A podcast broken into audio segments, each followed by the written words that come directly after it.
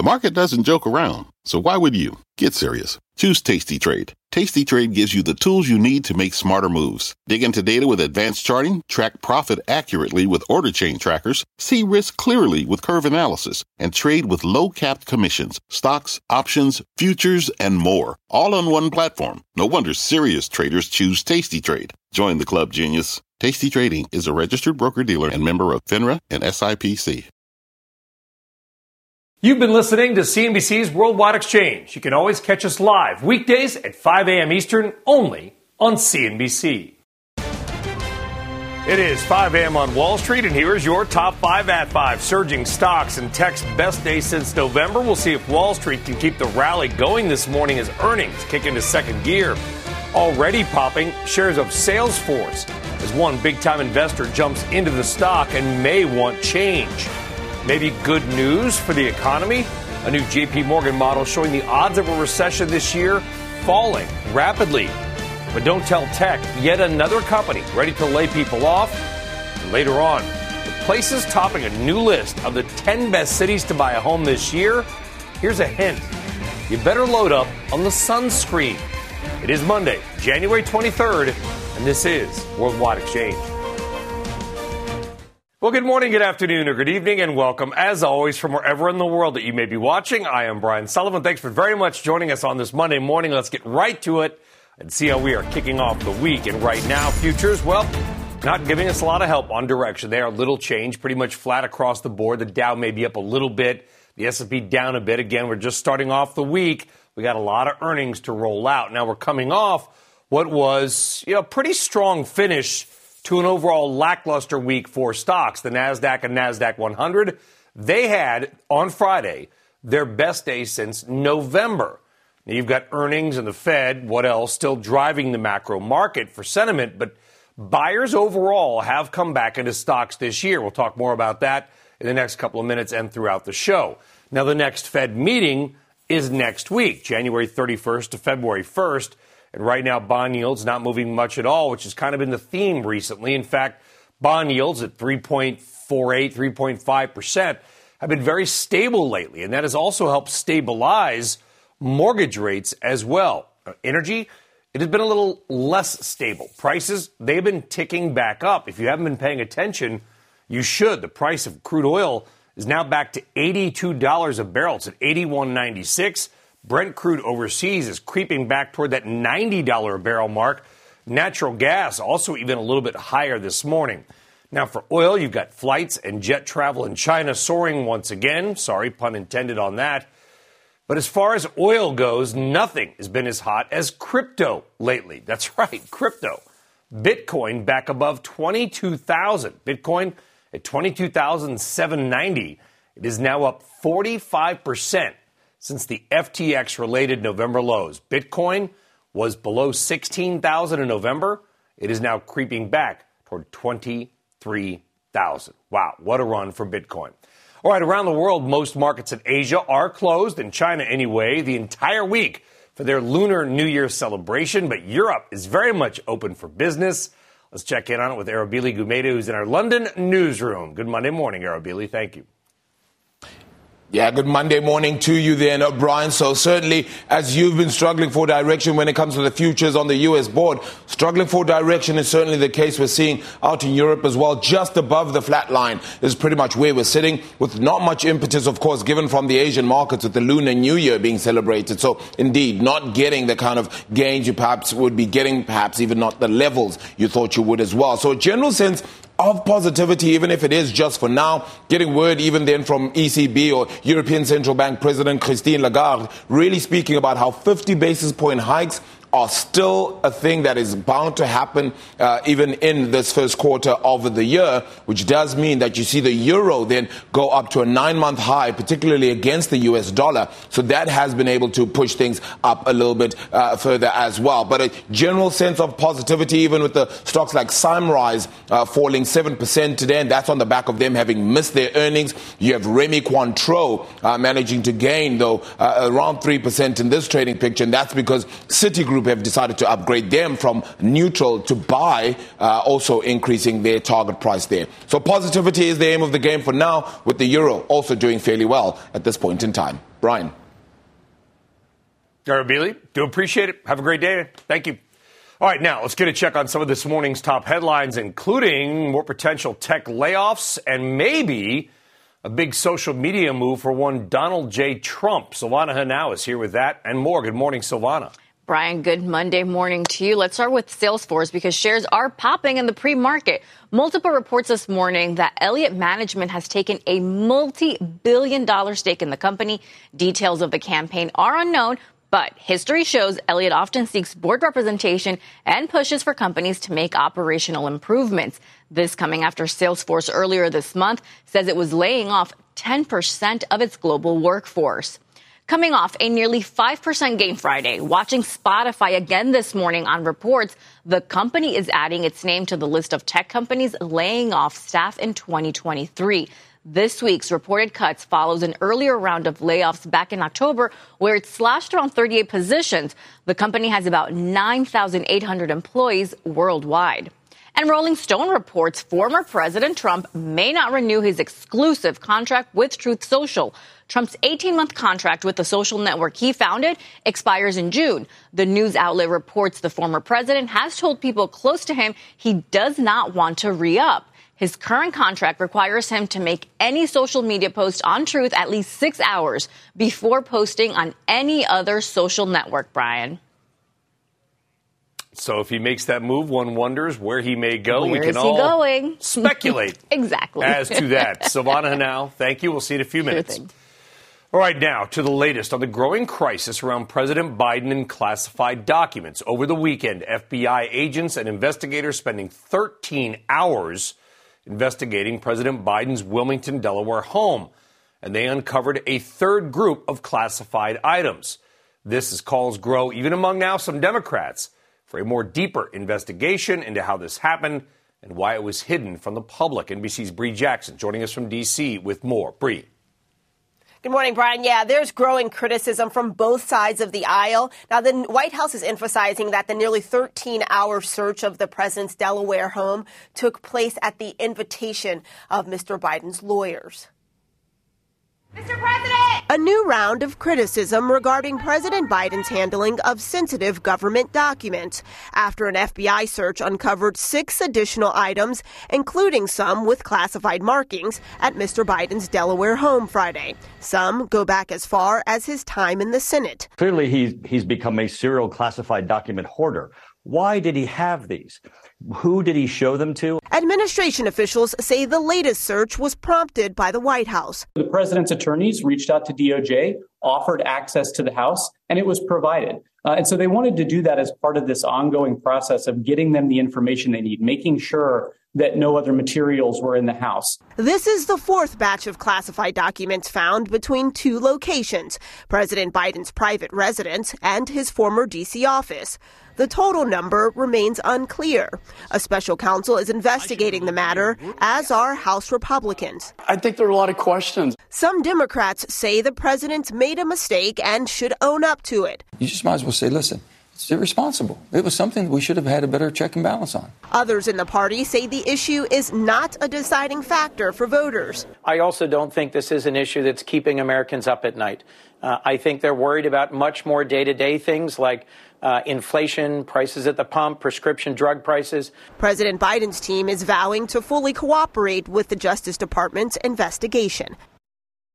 Justice Department also sees notes Mr. Biden had personally written as vice president. Brian? Now, Bria, it's not all that's going on in the White House. The investigation is happening just as President Biden's team is changing. A new chief of staff coming in. Yeah, that's right. Well, sources tell NBC News that Jeff Zients uh, will become the new chief of staff. Now, you may recall that uh, Zients led the White House COVID 19 response team. He's expected to per- replace Ron Klain, uh, who is expected to leave after uh, the president's State of the Union address. Brie Jackson in D.C. Brie, thank you. Good morning. All right, we are just getting started on a busy Monday, and when we come back, the R word. Well, it certainly may have been thrown around a lot at recession, but one big bank says the odds, or Davos rather, but one big bank says the odds of recession this year are now lower than ever. Plus, first Google and others, now Spotify. Now, the big tech hiring headwinds are likely to play into earnings, and later on, some hedge fund history being made at Ken Griffin's Citadel. It is the big money story you've got to hear. And you will, but only if you keep it here on Worldwide Exchange.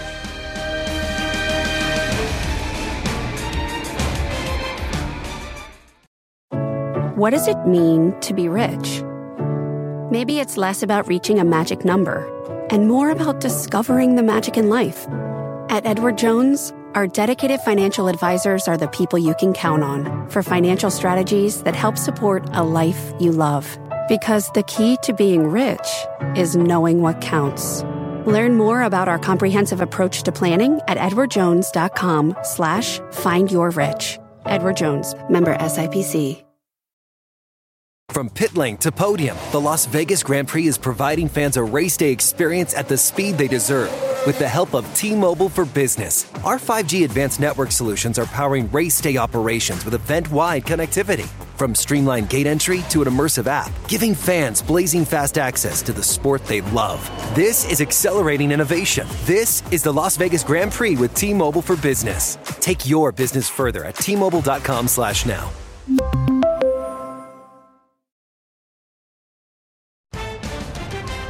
All right, welcome or welcome back, and good Monday morning, everybody. Well, earnings certainly they're ready to pick up in a big way this week. You've got 12 Dow components and about one sixth of the S&P 500 set to release their numbers this week. Lots of big companies, including Microsoft, Tesla, and oh yeah, Southwest Airlines, which of course still reeling from their holiday travel disaster. A lot of names going to keep us on our toes certainly this week. All right, here's some potentially good news on the economy. The odds of a recession this year appear to be coming down. That, at least according to JP Morgan Chase. According to the firm's proprietary trading model, a number of asset classes now show less than a 50% chance of a recession. Look at that. That is a major reversal from October when markets across the board were pretty much largely all pricing in a contraction this year. And of course, that prediction, or at least analysis kind of goes against their own CEO's view. Remember Jamie Dimon last year talking about an economic, quote, hurricane happening this year. So let's stay on the markets and the economy and welcome back in Joanna Gallegos, co founder of BondBloxx, excuse me, an ETF focused on fixed income. Joanna, good Monday morning and, and welcome back. Do you have a macro take on the U.S. economy this year? well, it certainly seems like we may be ending or getting closer to the end of this rate cycle with the Fed, um, given last week's comments and some of the indicators we've seen over the last week. But we wouldn't necessarily sound the all clear here. We still foresee volatility in the markets. And in particular, I think we, we need to pay attention. It's been a fool's errand to not listen to the Fed's conviction about continuing their work until inflation gets down to 2%. So we do need to be a little cautious when we think about maybe an all clear here. But what you can't deny is that across the board, no matter how you look at it, this has been a risk on month. Um, and we see investors moving into risk assets. What's amazing to me, Joanna, is how little the 10 year yield has moved. It's at 3.48%, which is pretty much where it was six months ago. So, for all the sort of hand wringing over the Fed, what we're left with is the U.S. government 10 year at the same price and yield as a 180 days ago. What do you make of that? Yeah, I think we're just processing um, everything that's been going on through the economy, and we're getting to what we like to say is like the table has been set for 2023. You know, we we have a lot more certainty and clarity of where we're at. And so our view is that certainly in fixed income, all the fixed income asset class has a huge potential to deliver better performance in 2023. We're at new rate levels we haven't seen in, in over a decade or, or and plus. And so you're really resetting valuations in a way that are very attractive. And I think the market is is settling in on on what's next. And we have gotten past different points of market exuberance in 2022, which were probably overstated. And then we watched you know, the Fed you know, doubled down on its on its on its path. And so now it just looks like probably a more clear path for these markets. And that's maybe where the stability is coming from. Well, you run a fixed income focused ETF, and I would imagine that corporate defaults, which would be related to the macroeconomy for the most part, and interest rates are top of mind. So if, if I look into your ETF or other parts of the, the fixed income market, do I assume that, which is always a dangerous word, by the way, that corporate default rates, bankruptcies, and bonds going bust are going to increase this year? Or do you think they can kind of ride it out and stay relatively where they are?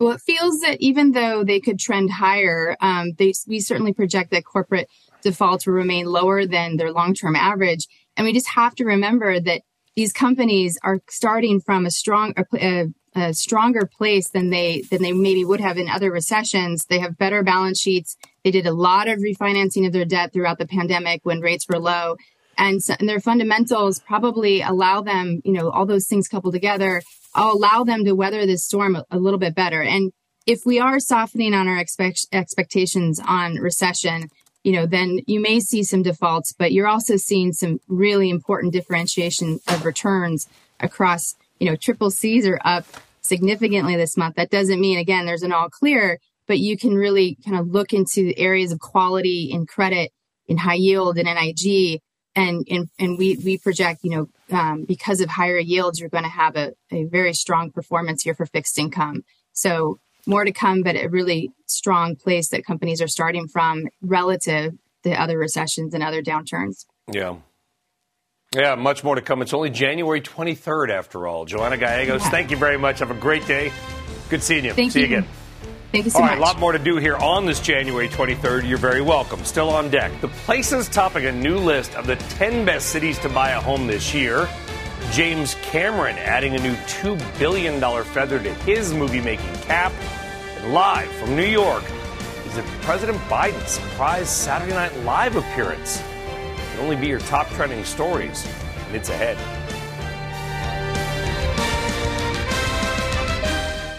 From pit lane to podium, the Las Vegas Grand Prix is providing fans a race day experience at the speed they deserve.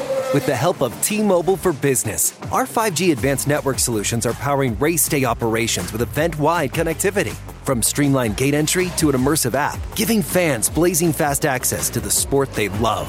This is accelerating innovation. This is the Las Vegas Grand Prix with T Mobile for Business. Take your business further at T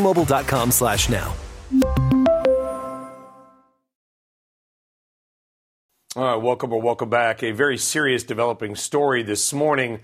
Following this weekend shooting in Monterey Park, California, where a gunman is suspected of killing 10 people at a dance hall before fatally shooting himself. NBC's Jay Gray joining us now from Monterey Park, just outside of Los Angeles, with the very latest. Jay. Hey, good morning, Brian. And you know, just hours before the killing spree in this dance hall, which is just behind us here, the streets in this neighborhood filled with thousands who were wrapping up the first day of an annual two day festival to ring in the Lunar New Year. The celebration quickly shifting to horror and heartache here. Additional units requested, multiple victims, gunshot wounds. A spray of gunfire cuts through a packed Monterey Park dance club. The scene chaos as police first arrive. And my young officers did their job, searched for a suspect, and then came back and had to deal with the carnage that was inside. And it was it was extensive. 10 dead, 10 more wounded. The suspect, according to police, on the run, showing up at a similar ballroom in nearby Alhambra about 20 minutes later, where he's confronted by people inside the club. And he was disarmed uh, by two community members who I consider to be heroes because they saved lives. As he escapes, witnesses get a glimpse of his vehicle. They have this white cargo van completely surrounded right now. Police tracking it down 12 hours later in Torrance. They're breaching the van. Inside, 72 year old Huu Can Tran, the man police say is responsible for the killing spree, dead from what appears to be a self inflicted gunshot wound. According to investigators, evidence inside the van ties Tran to both locations. What it doesn't do is help to explain how or why it happened. And it does little to ease the concerns of this frightened, grieving community. Hearing this happen now is just very shocking, very, very, um, very sad, you know, um, because you, it's just confirming that there's no safe place anymore. Officials haven't released the names of the victims. Police say five are men, five women, and described them as, quote, probably in their 50s, 60s, and beyond. Brian? Another awful story, Jay. Do we know any more about the initial response by police? And can you give us some perspective on the annual celebration there in Monterey? From what I understand, it is a it is a very big event. Also, do we have anything more on motive? Yeah, it, it really is a huge event. We know that police were here within three minutes, and, and really there was a huge force that showed up to, to try and uh, figure out what was going on, and obviously uh, understanding what had happened to try and find out where this gunman may be. No word on the motive at this point, and, and that's something investigators say may take some time as, as their investigation continues. As for the event, it, it really is a, a major event. It's something they hold every year. Uh, this is a town of about 59,000, but about 100,000 show up each year uh, for this celebration to bring in the Lunar New Year. So almost doubles the size of the city. And a lot of people look forward to the festival that includes uh, food trucks, vendors, and uh, celebrations that stretch into the evening and into these types of, of dance halls where people, uh, again, celebrate the Lunar New Year. It's, it's something that uh, really just wrecked this community at a time, Brian, when obviously they were looking to uh, enjoy themselves and, and ring in the new year with friends. Jay Gray out there, Monterey Park, California. Tough day for that community as well, and many, many families. Jay, thank you very much. All right, now let's get a check on some of this morning's other top headlines. NBC's Philip Mena is in New York now with those. Philip. Hi, Brian. Good morning. Jury selection begins today in the murder trial of Alex Murdaugh. The once prominent lawyer is accused of murdering his wife and their son in June of 2021. During a pretrial hearing in December, a prosecutor gave a possible motive for the crime, alleging that Murdaugh had schemed and stolen around $8.5 million from more than a dozen victims. The prosecutor suggested that he was so desperate to escape the accountability that he killed his wife and son and covered it up to gain sympathy. If he's found guilty, Murdaugh could face life in prison without parole. Shifting over to playoff football now, the 49ers and Cowboys went head to head for a spot in the NFC Championship game.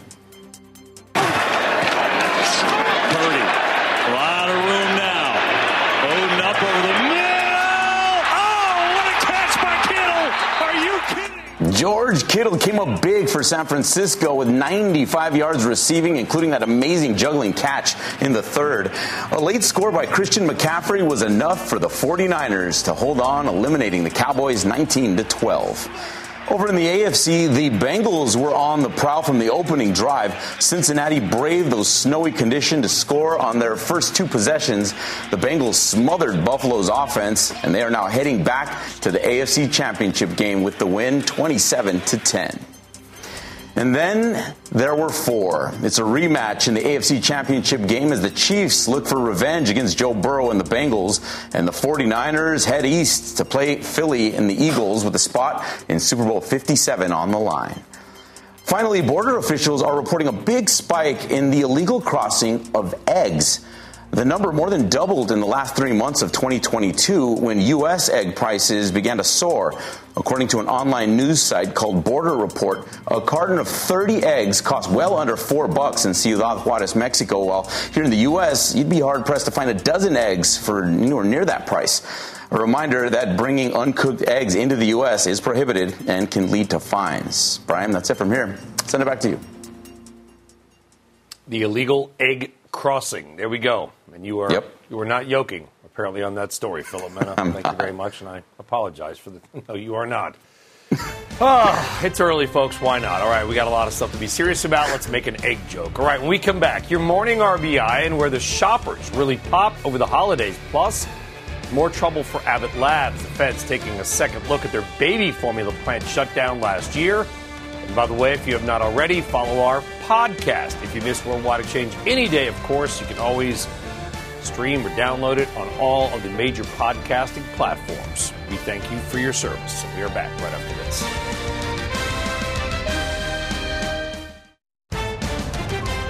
Can your money keep the hot start going to the year? Tech keeps rocking in 23 while the Dow and the S&P look to get back on track after their first losing week of the year.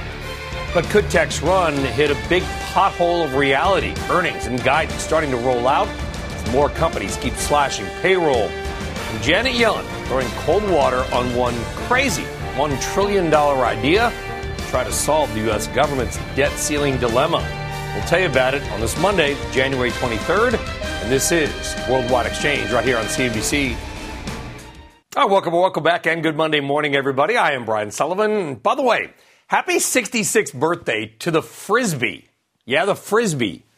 Today in 1957, the first Frisbees rolled off the toy line at Wham-O. Remember them? And became a massive hit. And here's an RBI. They're named after the Frisbie Pie Company because people used to throw the empty pie tins at each other. They kind of improved on that design, made them plastic. The rest is history. All right, you didn't need to know that, but now you do. There you go. All right, here's how things look to start the week on things you do need to know about, which of course is the stock market. And we aren't seeing futures do a whole lot as well. They're not taking off like Wham-O. The Dow's down eight points futures anyway, so no real indication of how the market will go. It's coming off a slightly lower week for the S&P 500, although it has overall been a pretty good start to the year for most stocks. In fact, the majority of stocks are higher, many up more than 5 or even 10%. What about fixed income? Well, 10-year treasury yields right now right around 3.5% like we talked about. Despite all the focus on the Fed, I mean, every day for the last number of months, yields are basically exactly where they were six months ago 3.48, 3.5%. All this as the Wall Street Journal reports over the weekend that the Federal Reserve may start talking about so called pauses and rate hikes at its meeting at the end of January. The article Fed sets course for milder interest rate rise in February. It's not a pivot, it would be a pause. In energy, by the way, oil, it has been running higher recently. China demand, it is popping, and the strategic petroleum sales, they're over. Demand up, supply may be coming down a bit. Crude oil back above 82, and in Europe, it is over 88. Natural gas also up a little bit this morning. By the way, still though remains very depressed. The weather though may be about to turn cold here in the New York area. And how about this for maybe like a bonus little mini RBI for you? It has now been 321 days without any measurable snowfall in New York City. Nobody's complaining, I don't think, except maybe the kids and their sleds. But that is one of the longest stretches without any measured snow ever in modern recorded history for New York City. It was like 55 degrees in New Jersey the other day, literally working in the yard in a long sleeve t shirt in mid January. All right. Let's get back now to Silvana right now. He's got some more key headlines, including another potential hit for Abbott Labs as the Fed step up their investigation into the recent baby food shortage. Silvana. Brian, yeah, so the Justice Department confirming it has opened an investigation into Abbott Laboratories' baby formula plant in Michigan. That facility was shut down for months last year due to contamination issues and was a key contributor to a nationwide baby formula shortage. Abbott has not specified what aspect of the company is under DOJ scrutiny. The U.S. government is reportedly launching a new probe into Amazon. According to the Wall Street Journal, the Manhattan U.S. Attorney's Office is looking into whether the company might have misled lenders about its workplace safety record to obtain credit. The journal says Amazon has said it intends to appeal the citations and that it never intentionally misrepresented its safety record. And the journal is also reporting that Treasury Secretary Janet Yellen is shooting down one idea to potentially keep the U.S. from breaching its debt limit. Speaking during her overseas travels, Yellen dismissed using an obscure law allowing the minting of a $1 trillion coin to avoid default. The move has been floated by some Biden administration officials and congressional Democrats. The journal says Yellen added the Fed, which would have to accept the deposit of the coin, would not go along with such a plan, Brian. The $1 trillion coin, the $1 fact that we're even addressing it the fact we're even addressing it. Right. Janet Yellen is addressing it. I mean, Yes. it's pretty. It's been around for a while. That Yeah. idea. It's crazy. Mm-hmm. Silvana, thank you very much. You how it, how Brian. big would that? Would it just be like a mini? Coin? Would it be a Bitcoin? Silvana, thank you. All right, now let us talk tech because it has been a pretty hot year so far for many stocks. The Nasdaq on a three-week win streak, up more than three and a half percent so far this year. Now, this coming even as, or maybe because, many big tech firms are laying off thousands of employees. In fact, more than 55,000 layoffs have so far been announced in tech just this month. Look at that. And just this morning, maybe another. There are multiple reports that Spotify is planning a round of layoffs. All this as earnings begin to roll out with Microsoft, IBM, Tesla, and Intel, among others, set to report their numbers this week. Let's talk more about it all with Ian Whittaker. He is founder and analyst at Liberty Sky Advisors. Ian, thanks for joining us. Really, I guess, two ways to look at these layoffs, and obviously very, very difficult for the families and, and everyone involved in the actual layoffs themselves. Number one is they're predicting the economy and their business to slow and they need to trim headcount. Or number two, maybe they overhired in the last few years and are just kind of getting back to where they need to be. How do you read it?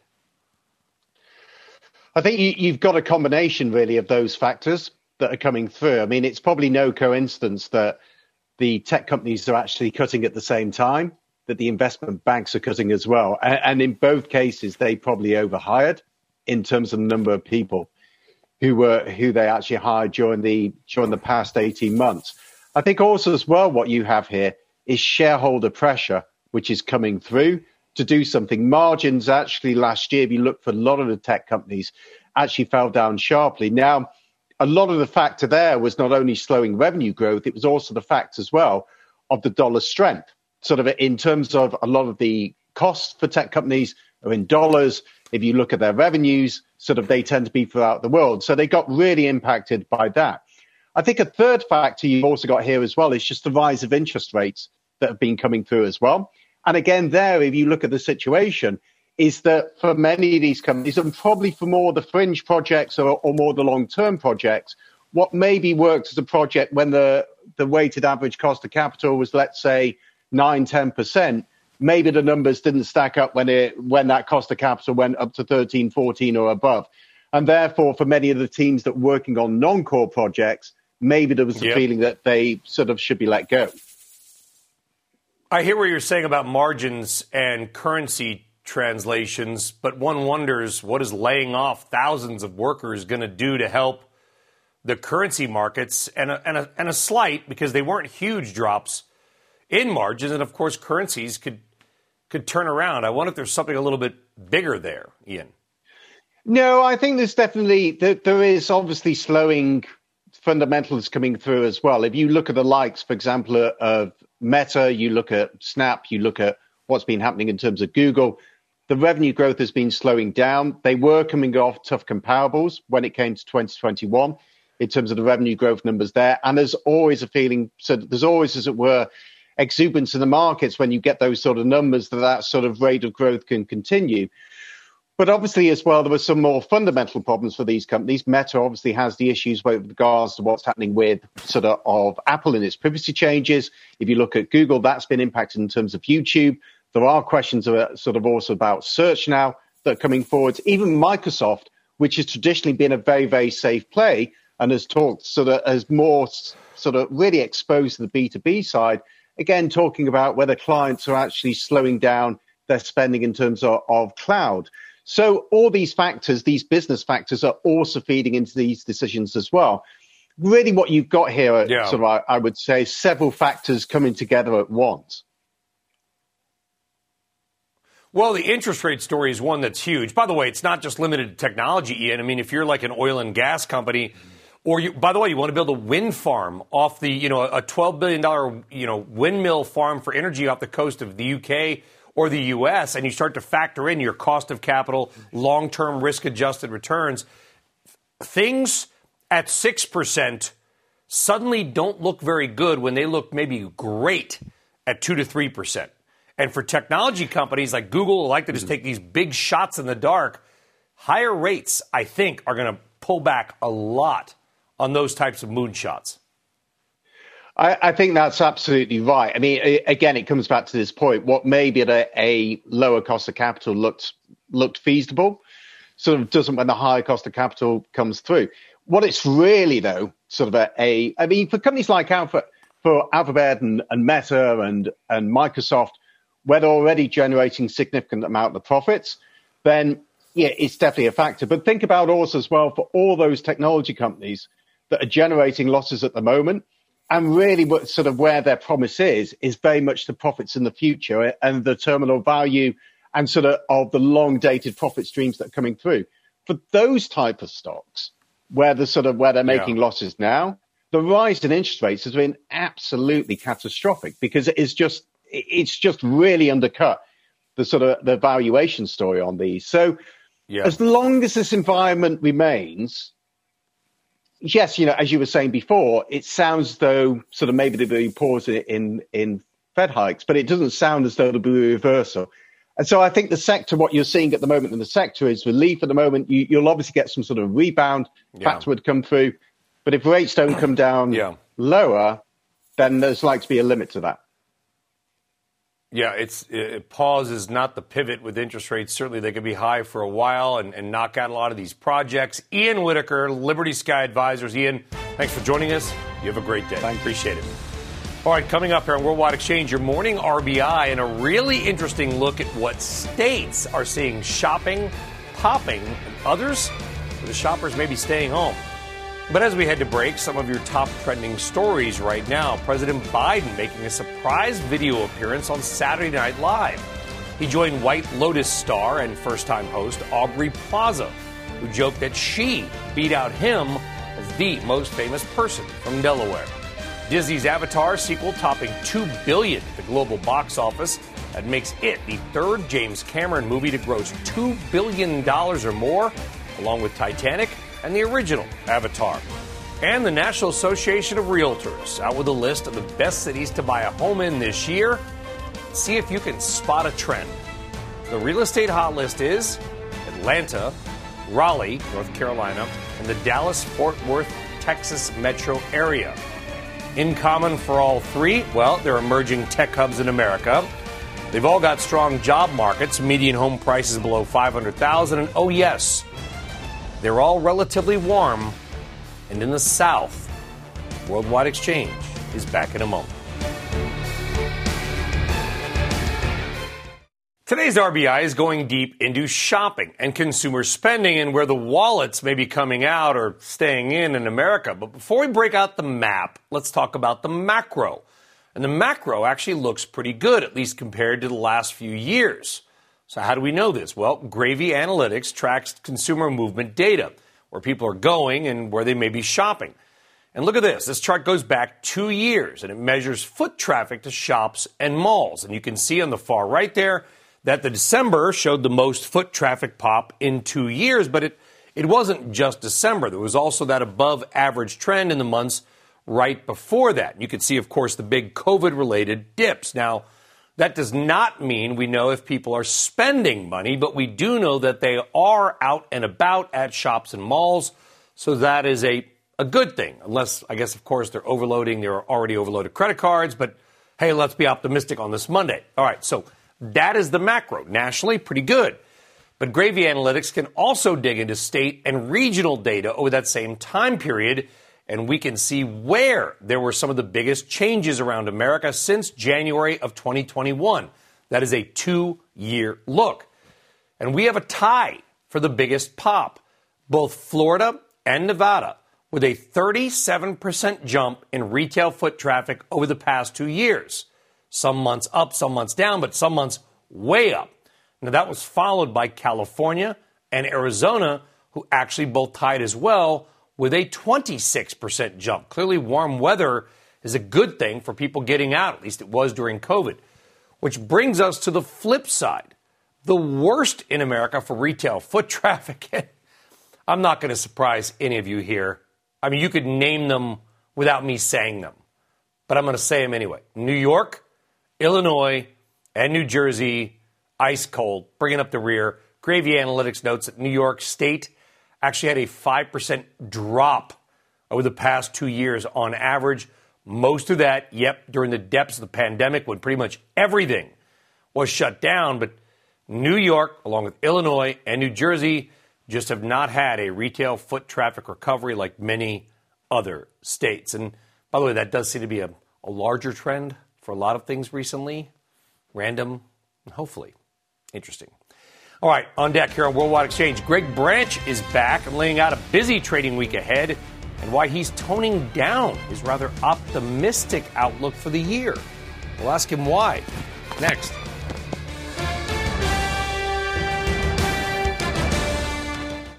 All right, welcome back. Time now for your WEX wrap up. WEX is what we call the show Worldwide Exchange. Get it? WEX. Six stories you might have missed as we close in on the six o'clock hour. Here we go. Shares of Salesforce popping in the pre market. Multiple reports this morning that Elliott Management has taken a multi billion dollar stake excuse me, in the company. Details the campaign are unknown. Rolling Stone reports former President Trump may not renew his exclusive contract with Truth Social. Trump's 18 month contract with the social network he founded expires in June. Ken Griffin's Citadel making hedge fund history, raking in 16 billion in profits last year. That is the biggest dollar gain ever by any hedge fund, and it surpasses the roughly 15.5 billion made by John Paulson back in his 2007 bet against the subprime mortgage market. Brazil and Argentina are talking about the creation of a common currency. Leaders from both nations emphasizing the need for greater economic integration. And Goldman Sachs Asset Management Group is reportedly reducing its $59 billion exposure to alternative investments. That over the next few years after returns weighed heavily on the bank's most recent earnings report. And finally, new trading models from JP Morgan Chase showing the odds of a recession are falling sharply across multiple markets. Seven of the nine asset classes JPM tracks now show less than a 50% chance of a recession this year. Maybe some good news. All right, gearing you up for the trading week ahead, you got Congress back in session after its Martin Luther King Day recess. Also, get earnings out of Baker Hughes and Synchrony Financial on Tuesday.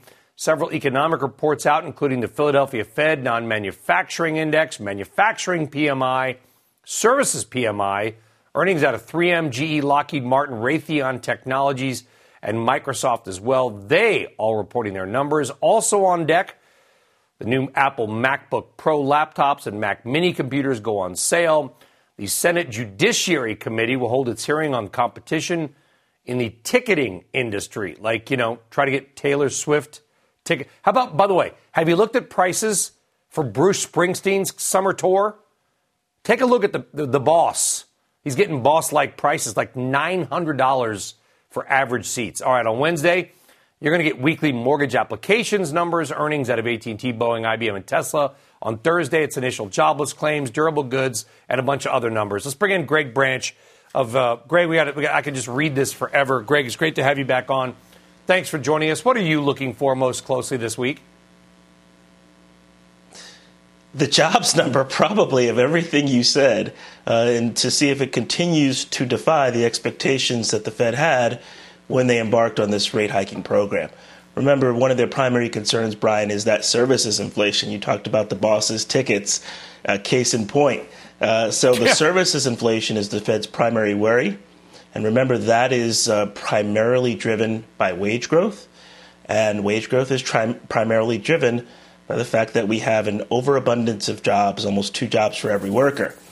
What we also saw in the Fed Beige Book is that businesses, even as they slow down, even as they prepare for a slowdown, simply aren't letting go of workers. So it's changed my outlook on 2023 a bit, Brian, because if the duration is going to be elongated between Fed action and the result they expect, this might last a little bit mm-hmm. longer uh, than we anticipate. Particularly if you're like me and you think that whether it's 25 or 50 next week, that there's probably 150 basis points behind that as well. Yeah, and we got the meeting coming up here at the January 31st to February 1st. There was a journal story over the weekend, Greg, about sort of they, they may be ready to talk about a pause, but let's be clear a pause is not a pivot. It's like we're going to go from 5% back down. Are you predicting, like the Fed is tried to hit us over the head with higher rates for maybe years. I don't disagree with that at this point, and and I think uh, it's misguided to even think about a pause at this juncture. You know, the Fed had a target. I'll call it a target. They had they called it a forecast. I'll call it a target of unemployment of 4.6 percent to bring wage growth in line with what would lead to some deterioration in that services inflation uh, metrics. But we're at 3.5 percent. Labor's going the other way. And you know, we saw in the last jobs number, it was well below consensus at 190,000, uh, almost historically low. Continuing claims were well below consensus, historically low, consistent with a hot job market. And so I don't see how we can consider a pause at this juncture when we haven't seen a major contraction in the economy, when inflation levels are still historically high. Yes, they're not 9%, but that 6% CPI we just saw was on top of 6% the year before, actually 7% the year before. So prices are unsustainably high in the Fed's view. And the labor market just hasn't seen any signs of relenting.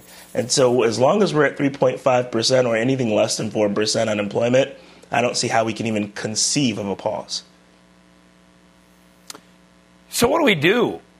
you know, Greg, I mean, where do we invest? Like, people act like higher rates are a nasty thing, and I get it, they are nasty for many things. But hey, you know what? Like, getting 4% on a 10 year treasury yield, pretty much risk free, it's, it's not the end of the world, honestly. I mean, I hate to say it's not sexy, but it's comforting, maybe. And, and I think that that's exactly right, Brian. Bringing some perspective to the discussion is important.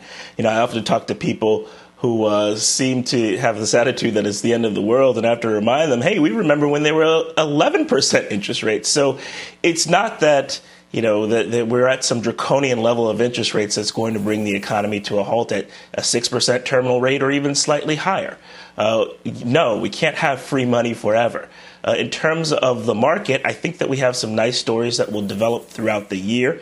I think that we will be in agreement when the Fed is done towards the middle of the year, and we won't be looking to the Fed and, its, and, and the relevant data points for the ups and downs in the market anymore. We'll probably refocus yeah. on valuation.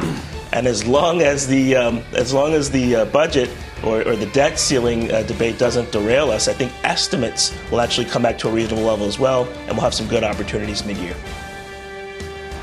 Greg Branch, excuse me, Veritas Financial. Greg, appreciate you kicking off the week for us, my man. Thank you very much. We'll see you again soon. Have a great day, folks. That does it for us as well here on Worldwide Exchange. Hope you have a great day too. We'll see you tomorrow. Squawk Box is next. I'm Brian Sullivan, and you're listening to CNBC's Worldwide Exchange. Our show airs live weekdays at 5 a.m. Eastern. Listen in. From their innovative practice facility to unmatched views from the fairway, the PGA of America is helping lower scores and elevate fan experiences with 5G solutions from T Mobile for Business. Together, we're using AI powered analytics to expand coaching tools and bringing fans closer to the pros with 5G connected cameras. This is game changing innovation. This is the PGA of America with T Mobile for Business. Take your business further at T-Mobile.com/now.